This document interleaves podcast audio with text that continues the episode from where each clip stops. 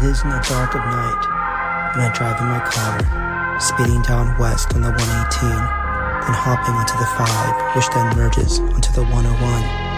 Music blaring, the moonroof gaping open, the wind ushering in that cool air. The city lights of Los Angeles in the distance, those small unremarkable specks of ember, coke wrap in full turret.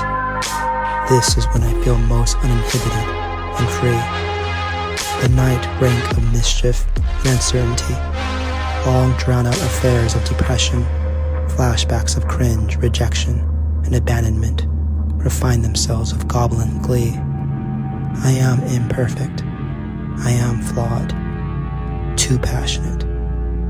Too lost.